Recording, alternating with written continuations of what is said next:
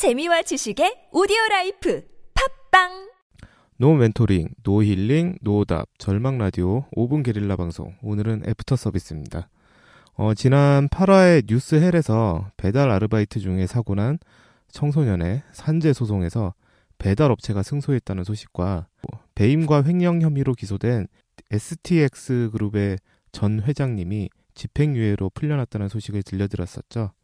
어, 오늘의 게릴라 방송은 오디오 우화 이해의 선물입니다. 고등학생 K씨는 배달 아르바이트를 하고 있었습니다.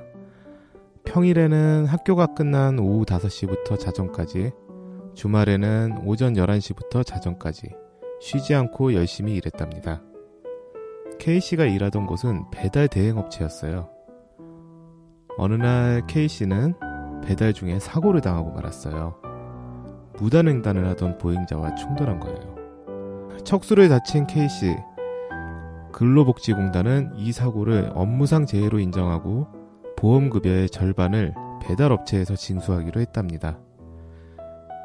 그런데 배달업체 사장님이 소송을 걸었어요. 그 사람은 우리 업체에서 일한 근로자가 아닙니다. 사장님은 이 배달업체가 배달원의 현재 위치나 배송 상황을 통제하지 않았고 이 일을 하면서 K씨가 다른 회사의 배달 업무를 동시에 하는 것도 이론적으로는 가능하다고 말했어요. 그러니까 사장님과 노동자의 관계가 아니라 서로 평등한 사장님 대 사장님의 관계라는 것이죠. 판사님은 K씨가 임금 대신 최저임금에 한창 못 미치는 건당 수수료를 받고 일한 점이나 배달에 필요한 기름값을 회사에서 내주지 않았다는 것으로 보아서 K씨는 사장님이 맞다고 판결했습니다. 시키는 대로 했지만 근로자는 아니다. 배달업체 사장님에 대한 판사님의 넓은 이해심이 아니었더라면 이런 판결은 이루어지지 않았을 것입니다. 덕분에 가련한 배달업체 사장님은 사악한 청소년 사업가로부터 보험금을 지킬 수 있게 되었어요. 이해심 많은 판사님은 또 있습니다.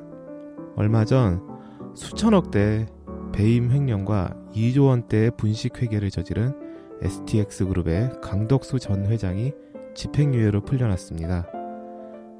회장님의 주요 혐의 중에서 분식 회계 부분이 무죄 판결을 받았기 때문인데요.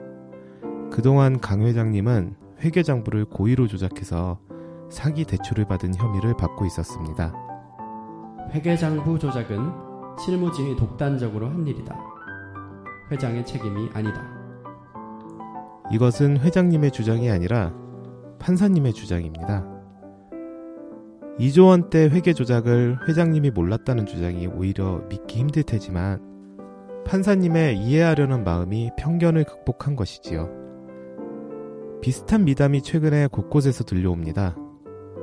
27억을 빼돌린 이석채 전 KT 회장님은 무죄를 받았습니다. 이유는요. 빼돌린 돈을 개인적 용도로 사용했다고 보기 어려우니까. 차명 계좌로 수억 원을 횡령하고 공무원들에게 뇌물을 증여한 중흥건설 정원주 사장님은 집행유예 처분을 받았습니다. 이유는요. 횡령액 중 일부는 회사를 위해 사용된 점이 인정되니까. 정 사장님에게 뇌물을 받은 전 광양 경제청장 최모 씨도 집행유예 처분을 받았는데요. 적극적으로 뇌물을 요구하지 않은 점을 고려해서. 형사범죄 전체의 집행유예 비율은 21%. 회장님들의 배임 횡령죄 집행유예 비율은 66.6%. 회장님들의 어려운 처지에 대해서 판사님들은 3배가 넘는 이해심을 발휘하고 있습니다. 전체 형사범죄의 무죄 판결 비율은 1.2%입니다. 일단 기소가 되면 99%는 유죄가 나온다고 봐야 할 것입니다. 하지만 그 중에서 배임죄의 무죄 판결은 11.6%입니다. 10배가 넘는 이해심이 발휘되고 있는 것이죠. 폴 빌리어드의 단편 소설 이해의 선물을 기억하시는 분들이 많을 겁니다. 사탕 가게에 혼자 들어간 4살박이 주인공이 은박지로 싼 버치씨를 주면서 사탕을 달라고 하자 가게 주인은 잠시 고민하다가 돈이 조금 남는구나. 거슬러 줘야겠다. 라며 2센트를 줍니다.